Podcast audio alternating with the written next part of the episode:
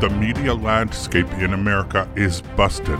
Americans are on to the omissions, the half truths, and the outright lies being propagated against we, the people. Your host, Tom Harris, will bring you the other side of the story.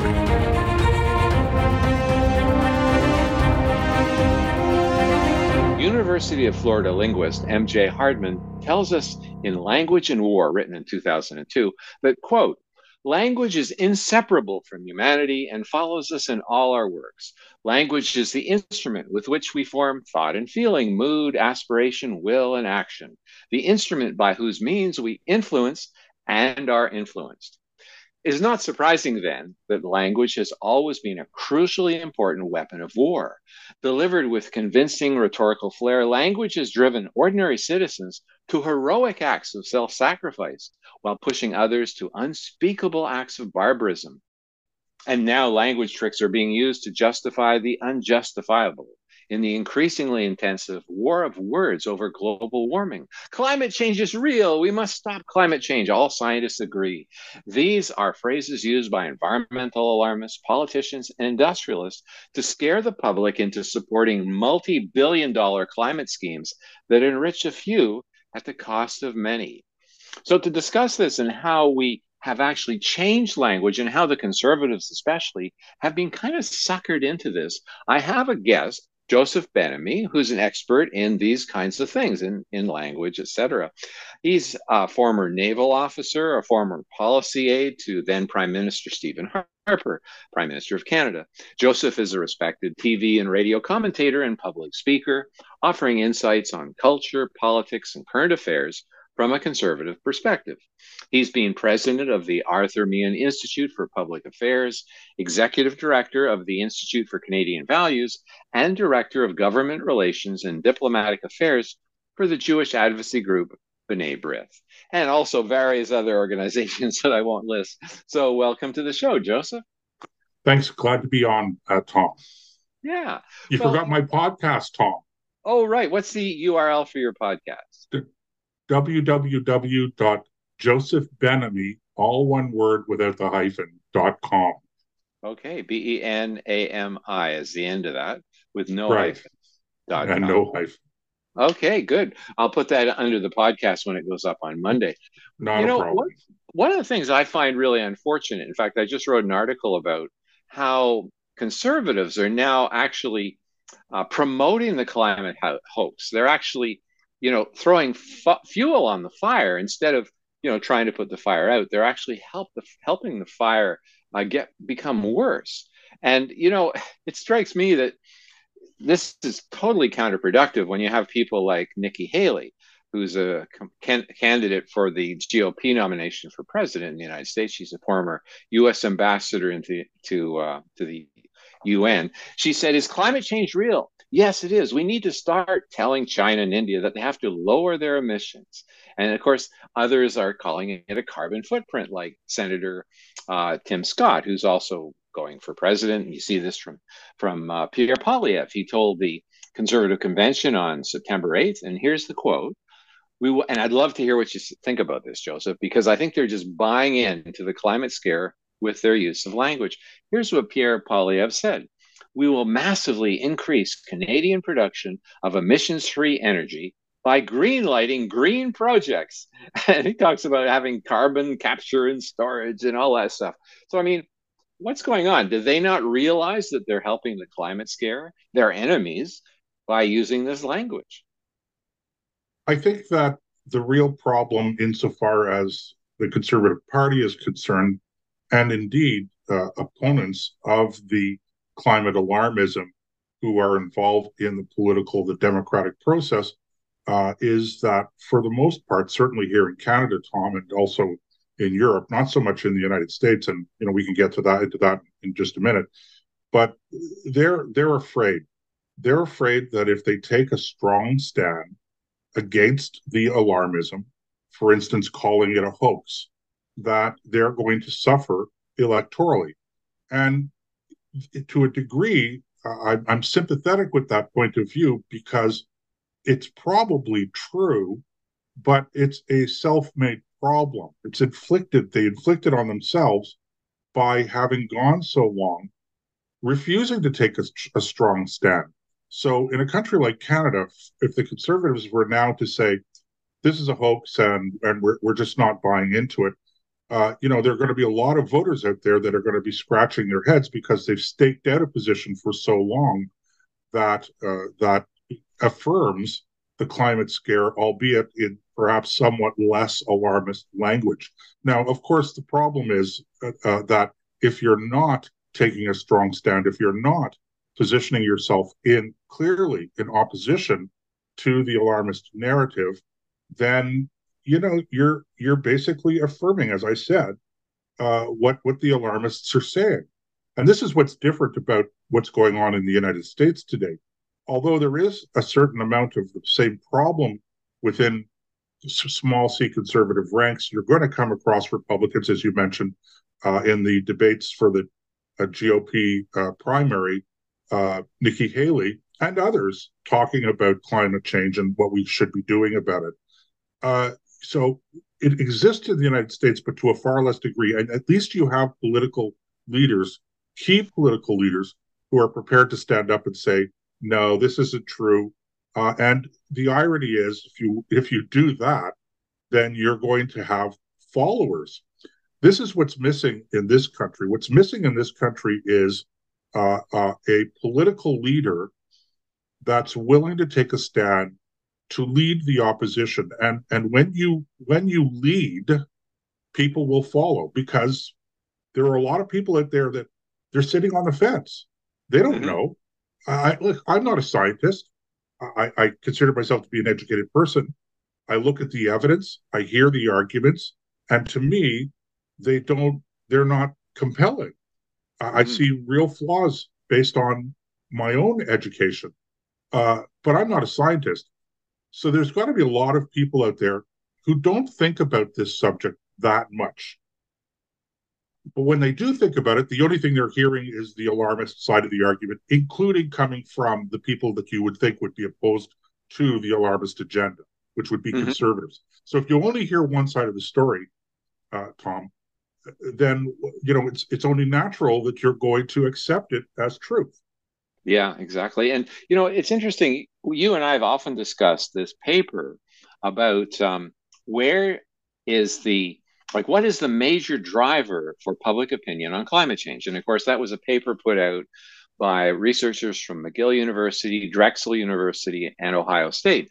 And they were saying that it's not the media it's not the science it's actually the stated opinions of the elite in society, and in particular, the politicians. And they right. gave some really interesting examples, you might recall, that when John McCain, a Republican, was on the side of climate alarmism, and there was very little pushback in the Republican Party. So you had both parties agreeing with it, and public support was very high for taking action to supposedly stop climate change. But then in later administrations, when we had Trump and other people, we found, of course, that there was far greater public support for the idea that we're not causing dangerous climate change, largely because people like Trump were saying that. So, I mean, don't you think the conservative strategists in Canada have kind of got the horse and the cart backwards? They seem to think they can only move over to new positions on this when public opinion changes, but they are the driver of public opinion to a considerable extent. Right. And I, I call what you've just described the, the communications feedback loop when it comes yeah. to politics, okay? You you you take a position that you don't necessarily believe in, but you feel you have to take this position because it's electorally to your advantage. Mm-hmm. Uh, and then by taking that position, and you justify taking that position, I should say, based on the fact that public opinion is a certain way. But by taking the position you're taking, you are in fact driving the very public opinion that you are citing as the reason for taking it. Yeah. so you, you're it, it's like a feedback loop, uh, it, and and it's it the, the the challenge, the problem facing conservative-minded politicians, okay, uh, who do not believe in man-made climate change, who actually are following the sound science on this subject okay they are the the the the difficulty that they have in presenting their case to the voting public is entirely self-inflicted. Mm-hmm. Mm-hmm. Uh, and, and regrettably, people have become so entrenched because they've only been hearing one side of the story in places like here in Canada for so long that it's going to it's it's going to be extraordinarily difficult to break that that sort of heuristic. But here's the problem. This is the fly in the ointment, Tom. Mm-hmm. Is that if you get elected, are you going to follow through with your promises that you have made that you don't actually believe in and and and have policies that are aligned with the alarmist agenda are you going to do that or are you going to actually follow the science and thumb your nose at those policies and and and do something that's sound and so, like, that's scientifically valid? In which case you run you know the, you run the, the the danger of basically be called, be called flip-floppers breaking your mm-hmm. promises and you give the climate alarmists a whole new narrative. The conservatives can't be trusted on this subject and because yeah. for so long the public has been hearing only one side of the story that is a narrative that probably would stick yeah and it would stick justifiably too i mean sure. if making promises before being elected and then they don't do it then yeah, that's that's bad news. And, and, you know, one of the things, Joseph, I find especially annoying is the way the conservatives have yielded to the propagandic language.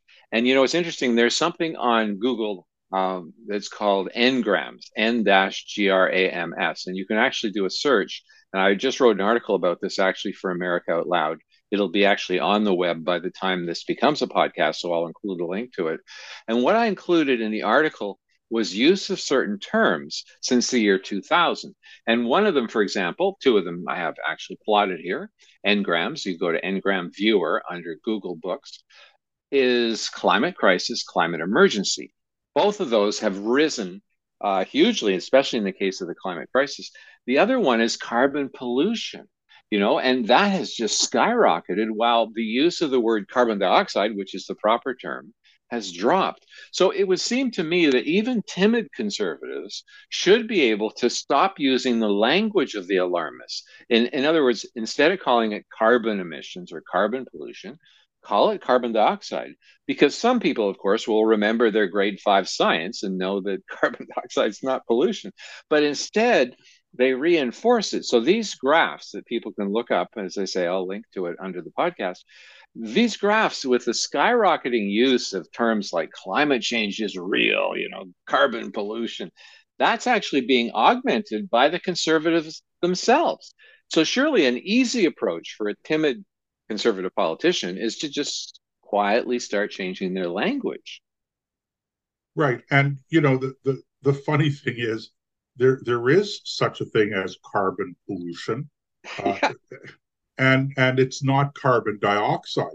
So and and, and here's it's the thing: good. whether you're whether good. you're in whether you're in the United States or you're you're in Canada, the fact is that in this part of the world, we're actually very very good about reducing and uh, and and ultimately, if possible, eliminating or certainly eliminating to the greatest extent possible carbon pollution.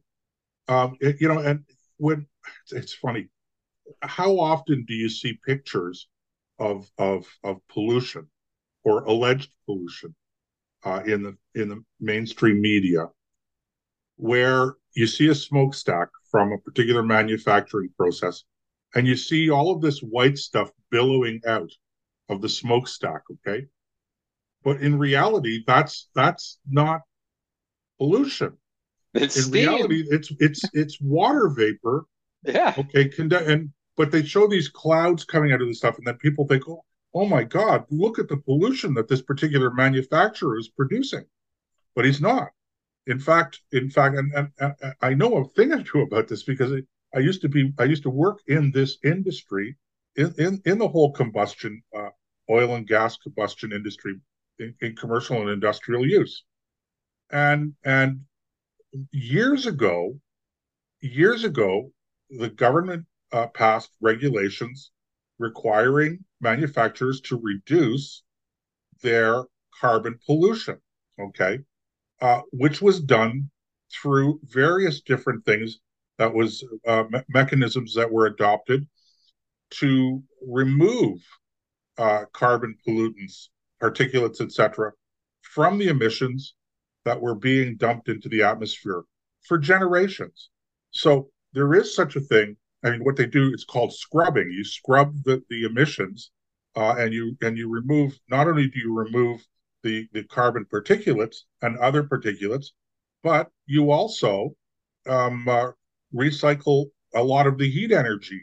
So this is a normal thing that manufacturers do, people in heavy industry do these days.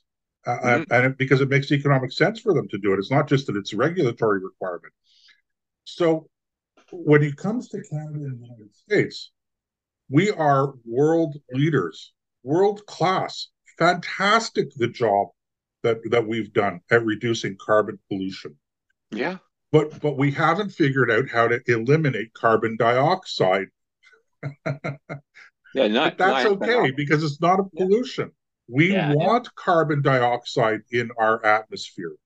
Uh-huh. Well, you laugh, Joseph. When Paul Martin was uh, Prime Minister of Canada, they decided they were going to put carbon dioxide on the list of toxic substances under CEPA, Canadian Environmental Protection Act. And it's interesting because they had things on the list of toxic substances like PCBs and mercury and you know real pollutants. And then they had carbon dioxide and they had listed beside it this is not a toxic substance in their list of toxic substances. so Stephen Harper went on and on about how this was completely crazy to add it to a list of toxic substances with the note that it's not a toxic substance. But when they became when he became prime minister, they didn't take it off the list. And uh, so what what happened there? Do you think? I I I can't say. Um, I, I in fact, to be honest with you, Tom, what you've just related, I, I wasn't even aware of that particular thing. Yeah. So, um, I, all I could do is just chalk that up to, you know, the kinds of things that slip through the cracks when you're in government. You would mm-hmm. think that somebody would have paid attention to it, but nobody did. But mm-hmm. of course, uh, on on its surface, at face value, the argument that carbon dioxide is toxic uh, is it's ridiculous and you know, I, I I don't like people talking about well, it's plant food. Well, that it's true, it's plant food, but more importantly, um, you and I breathe in carbon dioxide all the time because it's carbon dioxide in the atmosphere. If it was toxic, uh, we would be suffering from negative effects of breathing in carbon dioxide. More importantly, we breathe out carbon dioxide. Yeah. So the very fact that we're breathing it out means that it's in our bodies uh, and so it, it's just it's nonsensical to say that it's toxic, uh, and and at, at, face value. But of course, you know, I I know I, I just criticize people who say it's plant food, but it is. What what can I say? Um, well, right. And, and you but, know, I was a lifeguard, and we had to practice in those days mouth to mouth artificial respiration. you, you, didn't want to get a guy to have to practice on, but regardless, um, we would be breathing into them high concentration of CO2, much higher than in the in the atmosphere, and poisoning them. Uh, yeah, it would save their lives. Allegedly. Yeah, exactly. but but you know, one of the questions I wonder is are the people writing the speeches for the politicians truly ignorant, okay? Or are they just doing what they think will sort of get them through the day without being criticized by environmentalists? I, I think I think it's a combination of three things. I, I think first of all, there's just plain ignorance. I think the second thing is what you is also what you say about just writing because you you just want to uh, uh, write what you think you're going to be able to pa- or, uh, sell to the public. And then I think that there are true believers. Um, uh, I, I think that there are people in, in the policy ranks of the Conservative Party who truly believe uh, that uh, in, in, man-made global warming. And uh, they and climate change. And of course you know we don't talk about global warming anymore because it we're not we're not we're not seeing global warming notwithstanding you know what uh, what people have been talking about all summer about the extreme heat etc i mean listen on, on, the topic of extreme heat tom uh, here we are in, in ottawa canada's national capital and in Eastern Ontario, which would include Toronto, the Golden Horseshoe around uh, uh, Lake Ontario, um, we actually, in the month of August of 2023, nowhere in that geographical area did we reach the temperature of 30 degrees Celsius. Nowhere. Oh, wow. Uh-huh. And and and so in fact the the average high temperature, and I know I, I hate using averages when it comes to temperature, but why not? The other side is doing it. So the average um, high temperature in that region, which again includes Ottawa, includes Toronto and metropolitan Toronto, the, the GTA, um, was somewhere around 28 degrees. That was a record since we've been keeping records for the coldest average high temperature for the month of August. Jeez, and you don't hear that in the press, of course. No, of course not. Now, yeah. I'm not citing those numbers as proof of anything because mm-hmm. I don't believe you can prove anything or disprove citing average temperatures. But it, it it gives you at least a taste of what we're dealing with here. When mm-hmm. when the Secretary General of the United Nations said we're we're we're moving out of the era of global warming and we're moving into the era of global boiling, all I could think of was, well, you're not living in Ottawa. Yeah, that's yeah. for darn sure. Or in yeah. the United States. I mean, if you look at the National Oceanic and Atmospheric Administration database, they keep track of all extreme weather records on a statewide basis for every state in the union. And what you find is that in the whole of the 2020s, the 2020s, you know, 2020, 2021, 22, 23, there were only records set in Oregon and I believe it was Washington State for the highest temperature. There were no high temperature records set in the whole of 2022 and none so far are there from 2023. And so you say, well, okay, so the US and Canada are among the best sort of databases in the world for extreme weather records and, and temperature accuracy. And there's no records being set. So where are these records being set that pull this so-called global average up? It must be in countries that really don't have very good records.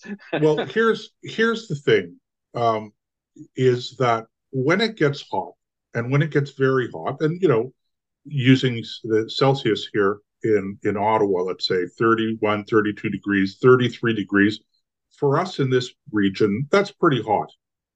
So if if you're constantly hearing this narrative about global warming and the world is burning, um, you know, sizzling temperatures, etc., and you reach 32 degrees, which is which is unusual but it doesn't fall into the category quite of rare. It happens in the summertime here from time to time that we'll get periods that's, that are extremely hot and we'll reach those kinds of temperatures. That's normal. It's mm-hmm. always been that way in, in my lifetime experience. Uh, and, uh, but, but having heard about all of these problems that the world is experiencing, then confirmation bias kicks in. And confirmation bias is a well-known psychological uh, response uh, and uh, heavily researched. Psychologists will all explain this. This is like you you don't even have to learn about this in university. You know, if you if you take a basic psychology course in in in high school, if they offer them, you learn about confirmation bias. And so what happens is because you keep on hearing this, and then you experience hot weather, you immediately attribute to the hot weather to the reasons that you've been hearing. And you think yeah. this is evidence. Yeah. Here it is. Yeah. There it is. It's evidence. We got to um, go for a uh, break. We've got to go for a break. I want to continue sure. that after the break, though, because this idea of confirmation bias is extremely important for people to understand if the data is not actually supporting the narrative. So, we're talking with Joseph Ben-Ami, a former naval officer, and he was a policy aide to our Prime Minister Stephen Harper. He was the director of government relations and diplomatic affairs for B'nai B'rith, the Jewish advocacy group. So stay tuned. We'll be right back after the break. If you're enjoying this episode, we ask that you donate to the International Climate Science Coalition or ICSC at icsc climate.com to help us pay for the show. We get about 50,000 listeners per program, so it's certainly worth continuing. Please visit icsc-climate.com climate.com and click on the red donate button in the upper right hand corner of the homepage. Once again, that's icsc climate.com. Help us bring our program, The Other Side of the Story, to thousands more.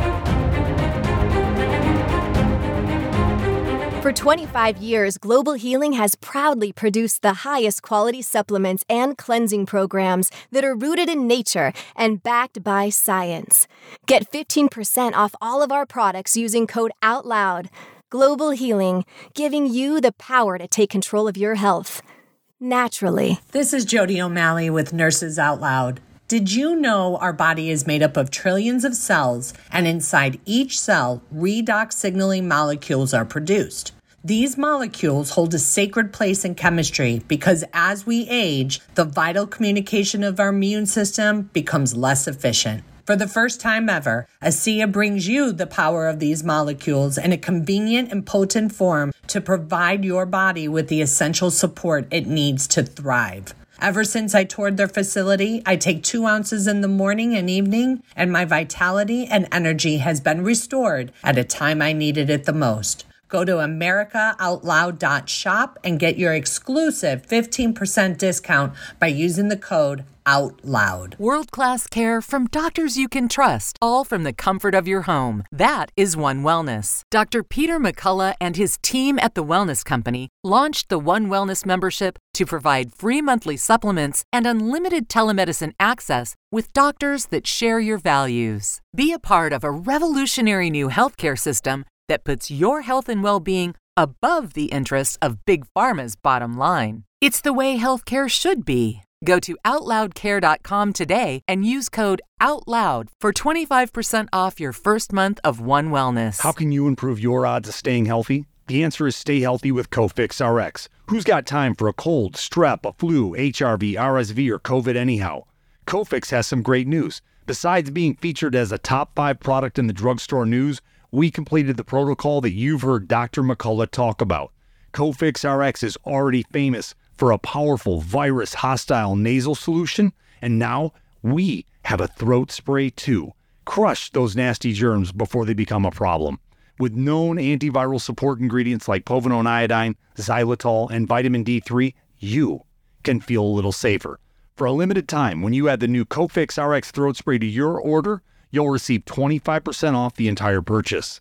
Just click the Cofix RX banner on the America Out Loud website or store. Be sure to use promo code OUTLOUD25 at checkout. Don't forget OUTLOUD25 at checkout. With the rise of independent media, we are now America Out Loud News. Well, the genius of the United States is not found in its executives or legislatures, nor its ambassadors, authors, colleges, or churches, nor even in its newspapers or inventors. The genius of the United States is we the people.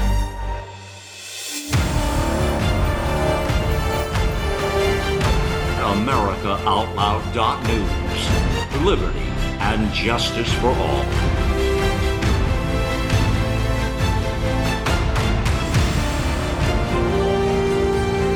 I'm back with communications expert Joseph Ben-Ami. Okay, he was a former policy aide to our former Prime Minister Stephen Harper.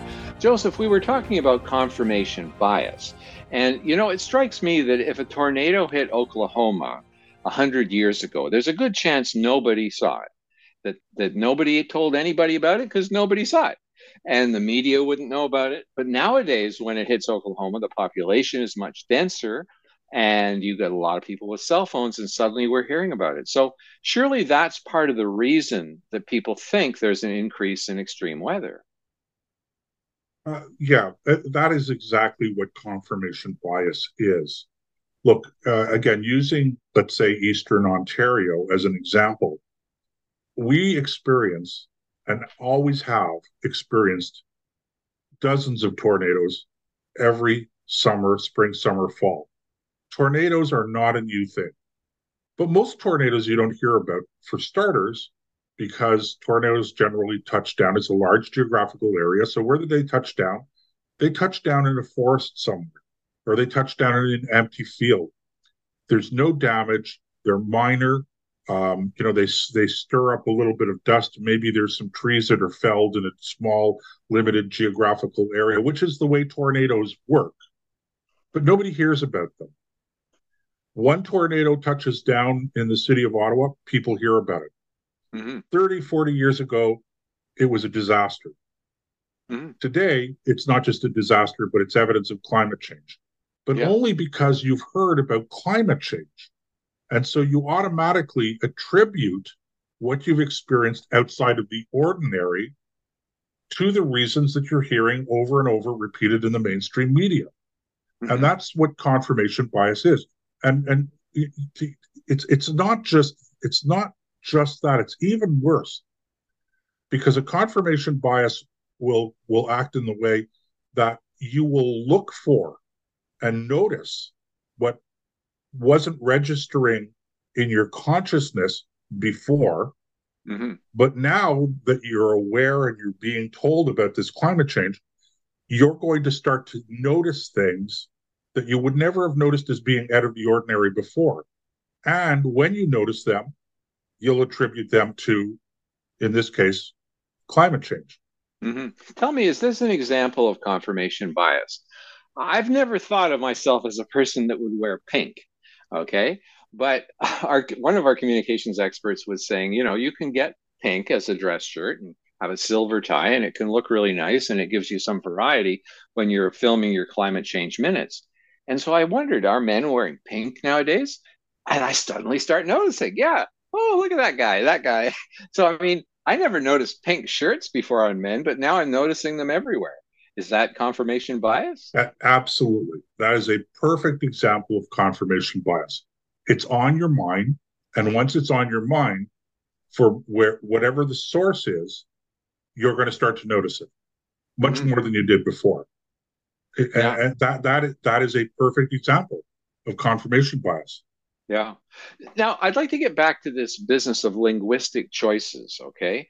Um, I was actually in a long debate, so to speak, with Bing AI, and people can check out Bing AI, artificial intelligence. It's very interesting.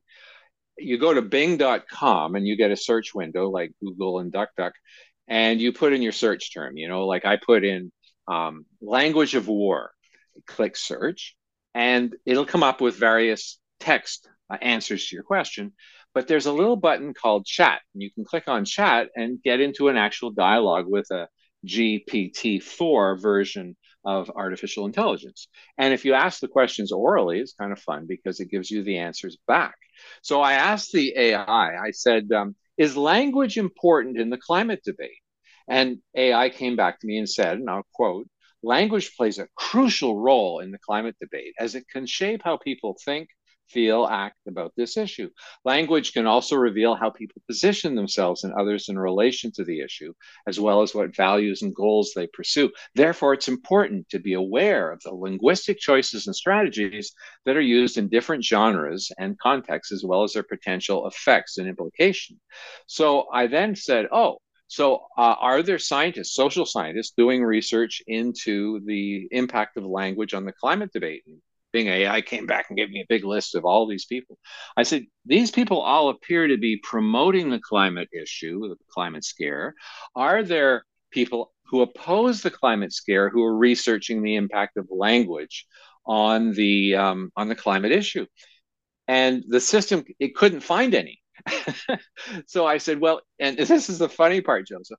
It shows how the Bing AI is not just an information source, it's also a bit of a propaganda source. I said, well, if you were advising somebody opposing the climate scare, would you advise them to study the impact of language? And the Bing AI came back to me, and this is going to be in my article next week. And it said, no, no, no, I wouldn't encourage them to study the impact of language. I would encourage them to look at the science and change their point of view.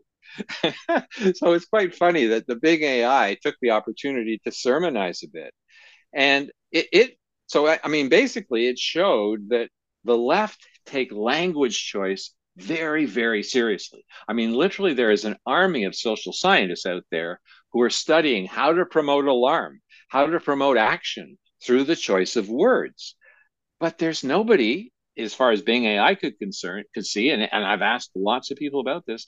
Aside from people like you, there's nobody researching the impact of language on the opposition to climate change issue.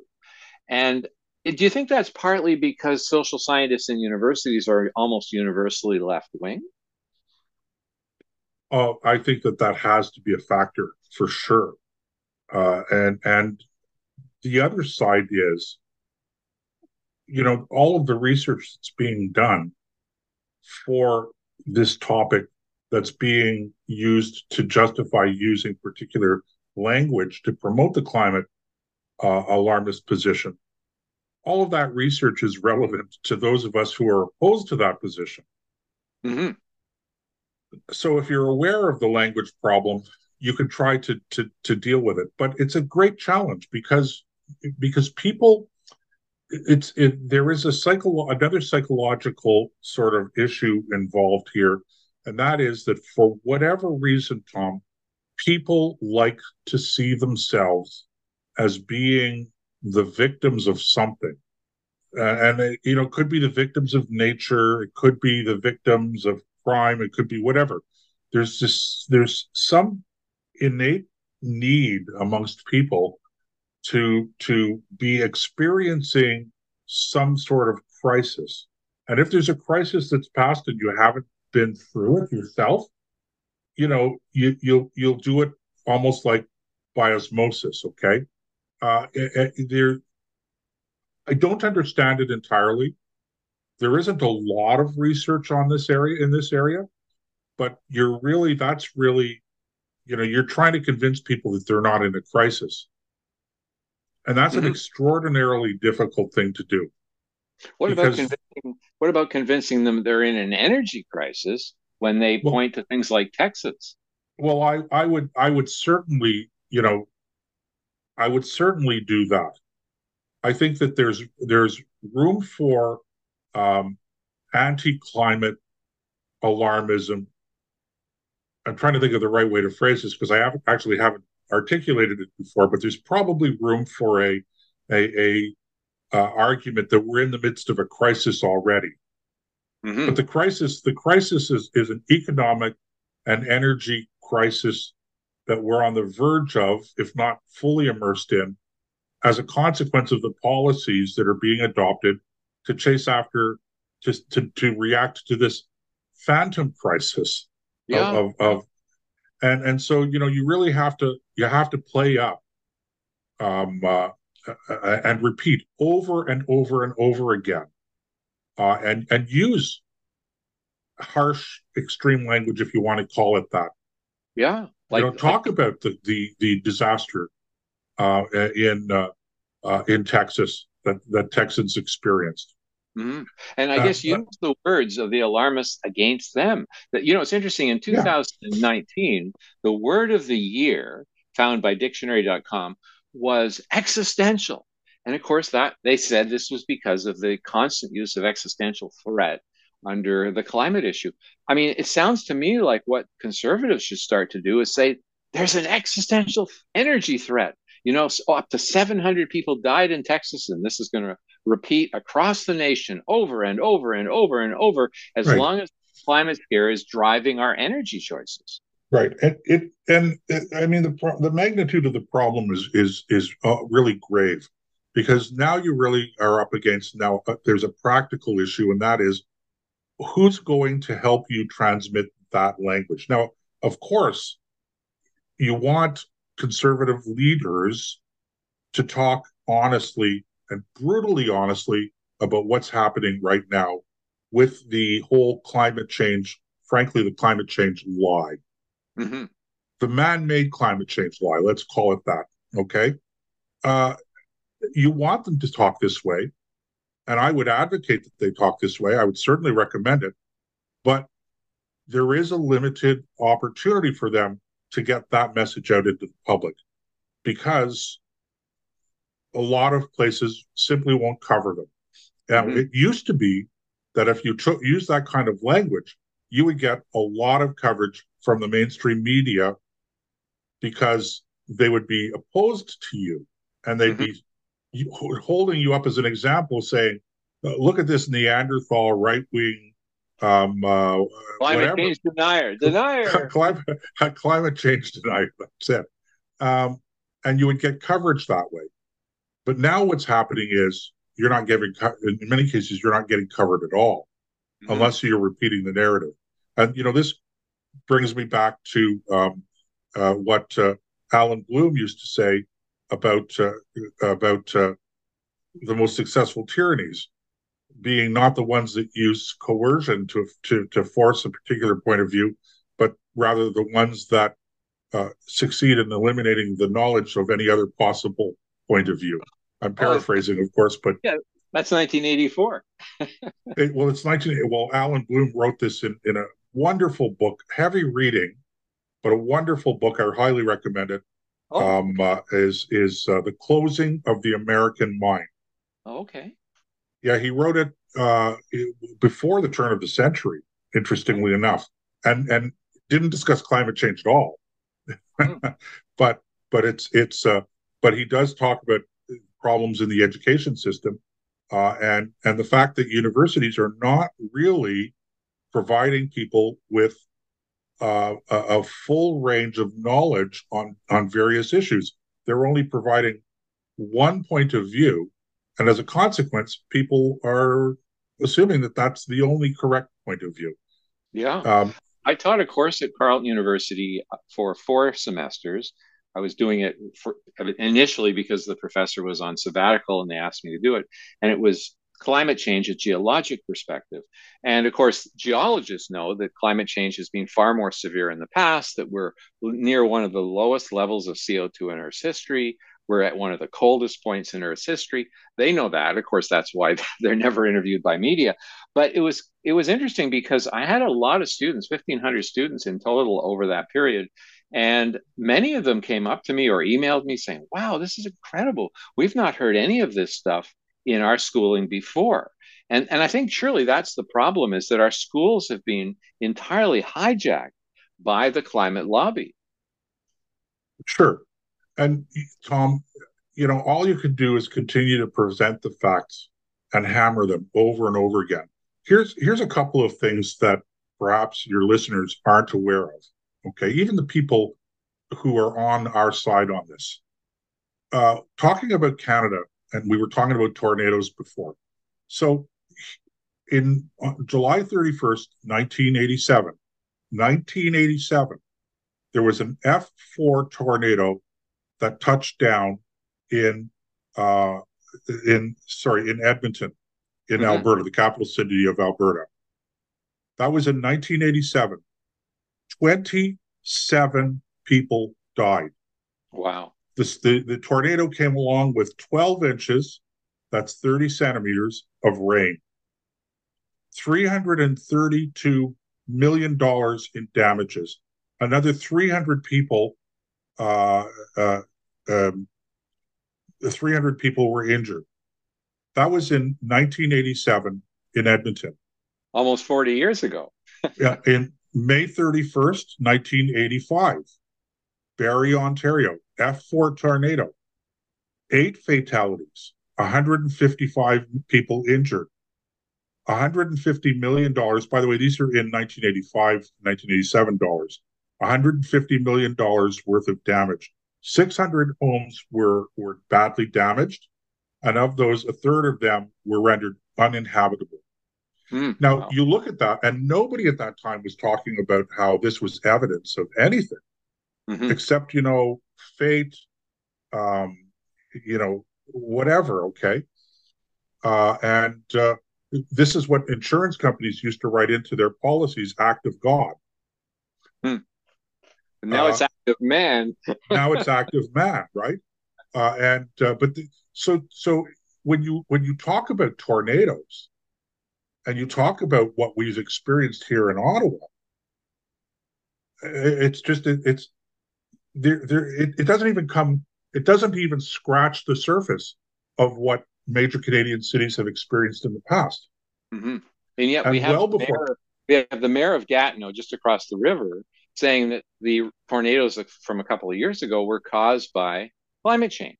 And it's now used as an example in the Ottawa write-ups, the literature and stuff, when they're supporting their climate change master plan, along with flooding, which again is not caused by climate change.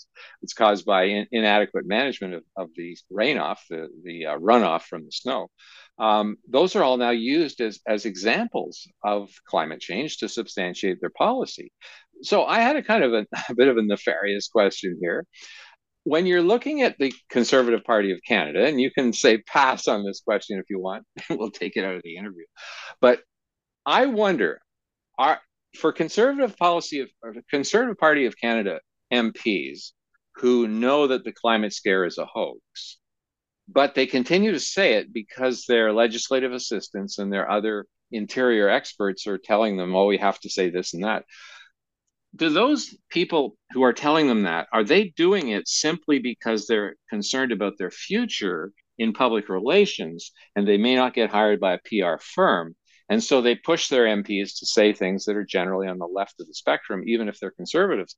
Or do these LAs actually believe in the climate scare? I mean, what's the reason why they're pushing their MPs to say what actually is in their against their interest? Right, well, uh, Tom. I'm not going to take a pass. I'll, I'll, answer the question. The question, the answer is, regrettably, I don't know. Uh, it's it's entirely possible. It's entirely plausible that some of them are concerned about their hireability, um, uh, employability later on when they are no longer working on the Hill. Uh, and of course, this is not just a problem when it comes to climate change, but it's a problem right across the board when it comes to the whole left-wing policy agenda. Uh, is that if you if you take a more conservative uh, view of many issues, you find yourself ostracized. You find yourself, frankly, not being able to be um, uh, hired. Mm, yeah, uh, and it's it's it's a real problem because it's Mark, it's it's a kind Mark, of ideological tyranny without the guns. Mm-hmm. Marc Morano, who works out of Washington D.C., does climatedepot.com. That's really excellent. People should look it up he says that the trouble is if you have staffers pushing pushing a truly conservative agenda they're not invited to all the cool parties around the city you know they're they're just ostracized from the community and so a lot of them you know who don't have necessarily a strong opinion just simply go with what's politically correct and and from that point of view i think that the inner brass the, you know the inner workings of these political parties are often working against the interest of the political parties because uh, you know they're not supporting what supposedly is the baseline idealism of the political party. So I mean, you could say from that point of view that many of the advisors within the Conservative Party of Canada are actually traitors to the Conservative Party of Canada. well, except except uh, you have to remember, Tom, that political parties exist for one reason. Well, for two reasons. They they exist to get people elected, Mm-hmm. Uh, and once they're elected, they exist to get them reelected. Uh, mm-hmm. And so the, the the pressure is is not on delivering good policy. It's on delivering policy and articulating policy positions that are sellable to the maximum number of people.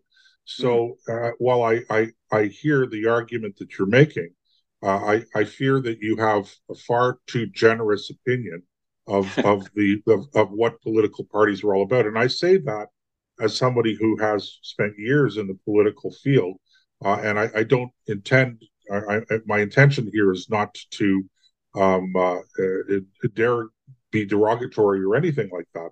Uh, I just think that's a fact. Um, mm-hmm. I, I I believe that that you if you want to move political parties, um, uh, one of the key things that you have to be involved in and there are a, a multitude of different things. But uh, in this country, what we need is we need uh, uh, more uh, and better and stronger think tanks. Um, uh, we need better organized advocacy groups, Uh, and uh, uh, and and we need an alternative media that we certainly don't have today.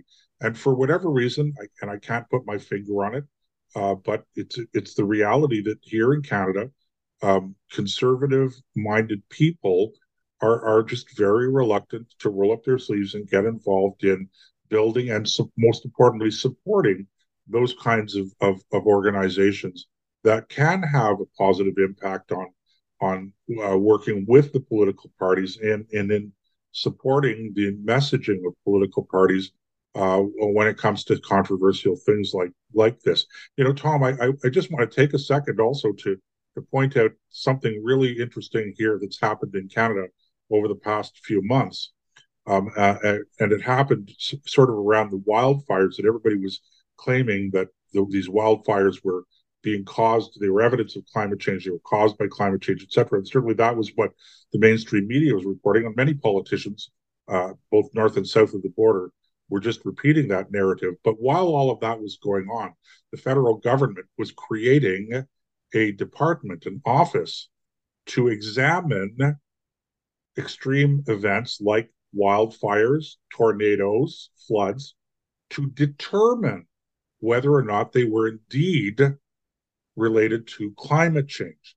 Now, ah. if if if the science was settled, and I, this may be good news, I guess, because it just it's a demonstration that there are actually people who actually are thinking a little bit about this. Okay, but if the science was actually settled, and if indeed it was pro- proven beyond a shadow of a doubt that wildfires uh, were um, caused or exacerbated by uh, man-made climate change, then we certainly wouldn't need a department to investigate and to study uh, uh this particular problem. So. I, I, just found it to be very ironic that yeah, while yeah, the prime sure. minister was while the prime minister was running around saying that this was the that climate change was was causing these fires, his own government was setting up uh, a team that had not made that determination yet and was put being put in place to make the determination one way or the other. Yeah, wow, that's awesome. That's really encouraging, actually. And I'll I'll look that up, um, find out what that group's called because that's a great example to use when people say the science is settled. Now, okay, then why did a liberal government set up a group to determine if there's a relationship? You know, we only have a two or three minutes left. I'd like to leave people with a little bit of a to-do list for people who are not as brave as Mr. Ramaswamy, who of course is a candidate for president, a candidate for the GOP representative, who called it a hoax. He said climate change is a hoax. He said it three times, and he said that in fact it's climate change policy that is the big problem, not the actual climate change. For people who are perhaps a little afraid or uncomfortable with saying that from a job security point of view, it strikes me that one thing they can do is stop using the language of the extremists.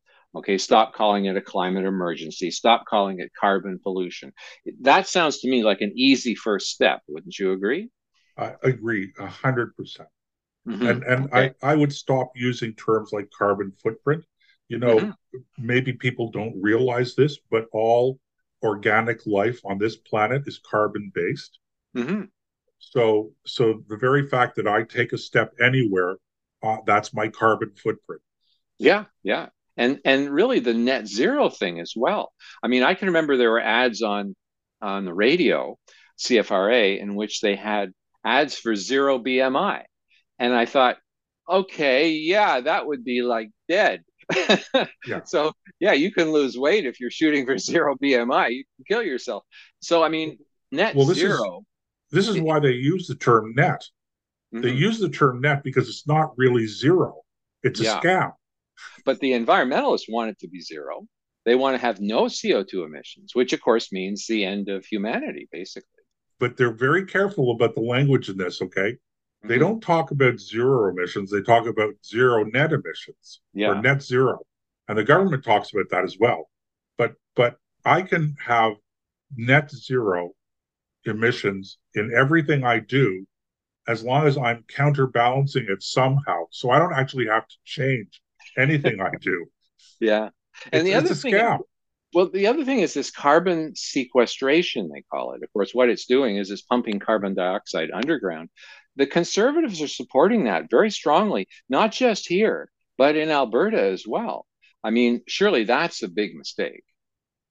Completely. It, it, it's it's a ridiculous policy. Mm-hmm. Uh, it, you know, we, we want that carbon dioxide in our atmosphere. Uh, and, sure. and and we're and and he, the thing is that there's so little of it that that will potentially be sequestered. It, it's not going to make a difference anyway. Mm-hmm. But mm-hmm. yeah, it, that's well, another scam, uh, and, and it's shocking to me that any thinking person, half knowledgeable about these things, could be advocating that. Yeah, I encourage people to listen to the Audible book, and you can probably buy it as a hard copy as well. It's by David Kahane, which is his pen name. I'm not sure what his real name is, but it's called Rules for Radical Conservatives. Okay, and it's written from the point of view of a left winger who's telling us conservatives how they fooled us. and they say, and it's funny because they say sarcastically, you people are so dumb that I'm going to tell you exactly how we took over your institutions. And one of the things he focuses on is the use of language, the self sabotaging language that the conservatives have started to use. So I really encourage people to listen to that because if they're going to fight back, they have to know why the institutions were taken over in the first place and how we can use those tools against them. So this is Tom Harris interviewing Joseph Ben-Ami. Joseph was a policy aide to Prime Minister Stephen Harper, and we've been talking about language and the fact that conservatives have got to be more attentive to the language they use or they're actually supporting the enemy. So Joseph, thanks so much for being on the show today. Thank you for having me. Okay. Well, this is Tom Harris signing out from the other side of the story. If you're enjoying this episode, we ask that you donate to the International Climate Science Coalition or ICSC at icsc climate.com to help us pay for the show. We get about 50,000 listeners per program, so it's certainly worth continuing. Please visit icsc climate.com and click on the red donate button in the upper right hand corner of the homepage. Once again, that's icsc climate.com. Help us bring our program, The Other Side of the Story, to thousands more.